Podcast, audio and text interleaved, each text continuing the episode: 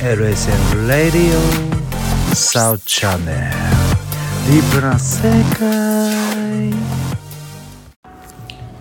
はい皆さんこんにちはこんばんは、えー LSM サードチャンネル、えーディープな世界、えー本日第7回目ということで、えーススタートからですねずっとえー叙々会ということで、えーずっといろいろお話を聞いてきましたが、えー前回ちょっともうあの岸辺露伴で、ね、すごい盛り上がってですねいろいろ岸辺露伴について話をおが盛り上がったというところで、えー実際ちょっと話を戻してですねえー第6部7部8部っていうところで、えー実際世界観が変わってるとか、まあ、パラレルワールドっていうところまでは聞いたんですがでもう少しちょっと深掘ってですねその辺をちょっと詳しく聞きたいなというところですで、えー本日はお聞き手となります NC 比嘉ですよろしくお願いしますどうもピートローです。はい、ピーマンです。よろしくお願いします。はいお願いします六七八なので、六で、えー、まあ、ジョジョのその書き列が終わって、はいえー、七で全く違う話になったんだけど。その枠組みが一緒だということで理解してもらえるわけですけど。いこれ78が一緒の時代感って何で分かったんですか、や、時代はだから違うんですよ。あ違うけどそう、繋時がる代は違うんです。あ、技法が一緒で、はい時代とか出てくる人とかが繋がってないだけなんですよ。 7、8は繋がってますよね。七八は繋がってます、ね。 78は繋がってます確かに。 7の100年後に100年後が8です。そうですね。そこは時代がぐんと進んでるんですよ7っていうのがでで列車ができた昔の頃なんですよ。はい。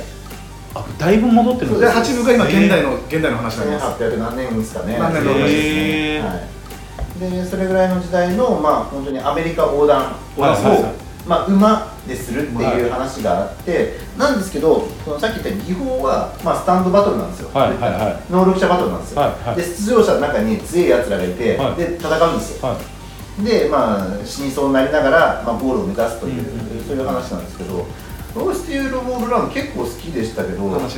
がはい、ただあのバレンタイン大統領の能力がいまいちよくわあーか開かないですね。これは敵ってことらでない敵ですねすでその中でのアメリカの大統領ってことですかアメリカこれのはもうラスボスなんですよはあラスボスい、まあ真のラスボスという意味ではもっと先にいるはいるんですけど、でまああの見た目のラスボスは、あそいいやのつバレンタイン大統領、はいファニー・バレンタインという大統領でしてこれがですねまたスタンド名がねよくわかんないんですよ D4C というスタンド名なんですけど、はいはいは日本語にするといともたやすく行われるえげつない行為っていうスタンド名なんですええ D4C あこれ頭文字なんですか最初の文字です、へー糸をたやすく行われるえげつない行為なんですでまあ物に挟まると、はいそのそれもパラレルワールドをちょっと模してるんですけど、はい違う世界線からもう一人の自分を連れてこれるっていうそういうスタうンドなんですーん何言ってるか全然わかんないですそようですよね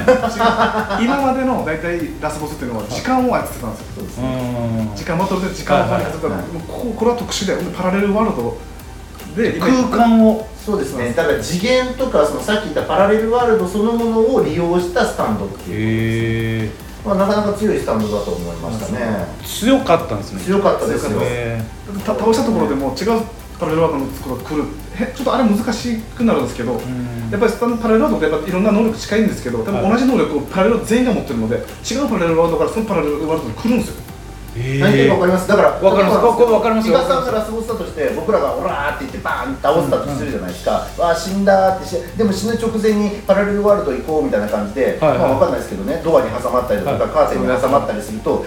う世界線からあの元気な自分に連れて元気なもう本当にもう入れ替われるんですよええ最強ですでもそれとも同じ思考なので、やっぱりすぐ分かるんですすねぐ理解し自て衛隊でやるっていうその環境を理解して、へーあじゃあ相手が敵だなっつって挟まるっていうのがそうですスイッチなんです発動の発動のそういうことですで7部の面白いところが今まで波紋があってスタンドが出てきたじゃないですか、はいはいここで波紋に近いのがあって鉄球が出てくるんですよね技術というの技は術っていうのがまた出てくるんですよ技術技術なんです、うんあの基本的には波紋もそうですし、まあ、スタンドもそうですし能力者なんですよ、はいだから一般の人は、まあ、その矢で撃たれるしかなくて、はいはいそれってリスク伴うんですけど、はいここで一般の人間が波紋に対抗するまたはスタンドに対抗するってわけじゃないんですけど、はい技術を磨くことによって、はいスタンド能力に近いものを生み出すんですよ技術でこれはまたあ新たな概念新とたしなて概念ですええ鉄球の技術です石球の技術これで、まあ、ツボとかやるんですけど、下半身不随の人が歩けたりするんですよえとか目が見えない人がですねあの鉄球で針を打ち込むことによって目が見えるようになったりします、え鉄球ってなんですか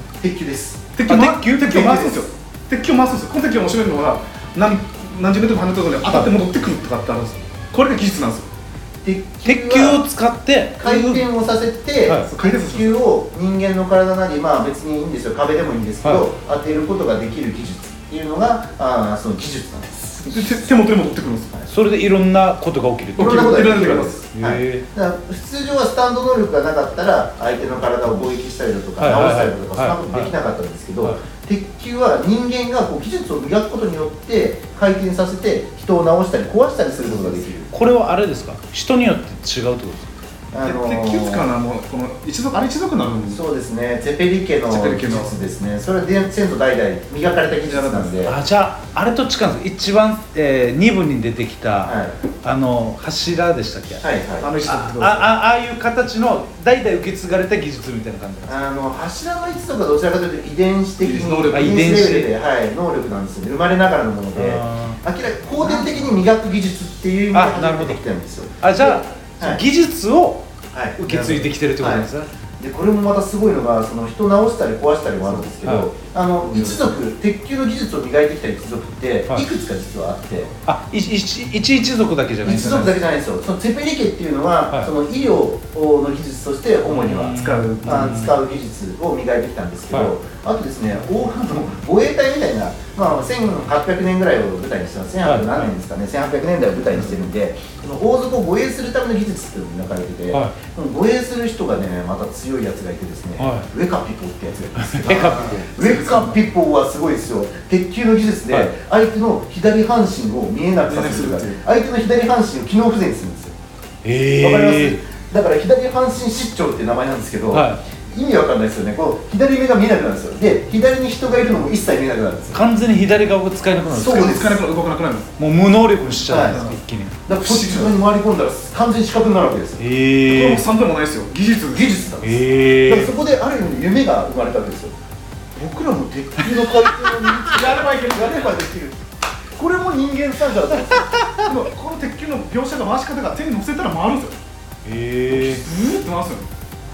それできるんじゃないか鉄球じゃないです一応これも見てほしいんですけど最後に回し方も教えてくれるのでええこれでもね、あのー途中でミケランジェロの像とかあとはサモトラの手のニケとか、はいそのおイタリア彫刻とかギリシャ彫刻とかっていう話をちょっとしたと思うんですけど、はいはいそこにやっぱりヒントがあって、んあれって黄金比って言われるようになっていくるんですよね美しいってものはそう全部黄金比黄金比率っていうのがで鉄球の回転って人を治療したり壊したりするのに必要なのはその黄金の回転なんですよ黄金の回転伊賀さんポカーンとしましたけど黄金の回転ってどういうことですか16対9何したっけ16対9の黄金比で回転させる縦横が16対1でこれは黄金比黄金比黄金比黄金比がもう無限に続くんですよだからえいえかがでもこの待っていくっていうのでもうこの辺は多分絵見た方が早い絵見ないと分かんないですこれねそういうこ文と字ですねで伝えるの難しいです黄金比の回転は要は強いんです強いですうん黄金の黄金比の回転になってないとそれは単なる球慣れただけになっちゃうんですそれが技術ってことそですうそねうパーフェクトなんですよもう困らないですよいくら変えたらこうんの中でも全てもう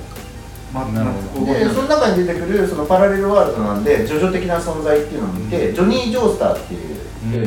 るんですけど、道はい路先祖みたいなうんジョニー・ジョースターという人がまあ一応ジョジョとして存在するんですけどこの人も本当はあの下半身不自由になっちゃってるんですけどうね、んある事故というか、まあ、事件に巻き込まれてで、えっと爪を飛ばすっていうえー能力を身につけるんですこれはまあスタンドこれスタンドダードなんですけはいでどただ飛ばすだけだと痛いプスって刺さって終わると思うんですけど、途中でその技術を身につけるんですよへー黄金の回転というのを身につけて、はいはいその爪というものも、はい第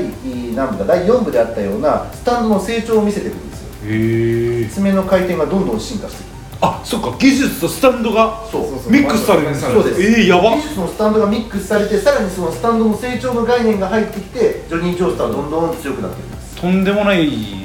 だからパラレルワールドであの話としては一回切れたんだけれども今までに出てきた要素っていうのを全部使いながら7部はできるへえちょっとこれあれまあ五部にもつながるんですけど、はい五部って一つだけの能力を使い方変えて使うっていうやり方ができるんですよ、へ物を壊すのを物を直す力と物に変えて渡すっていうのにやれば違う使い方ができたんじゃないかな応用をどんどんしし始始めめるんるですようーんまあ荒木先生も成長してるってことですねどこから目線のコメントなのか分かんなくなりましたけスどタンドを使う側もただのこれ一能力だけではなく能力の応用というのをやっていってっていうのがやっぱりへー4部5部で、まあ、今言った7部で全部つながるんです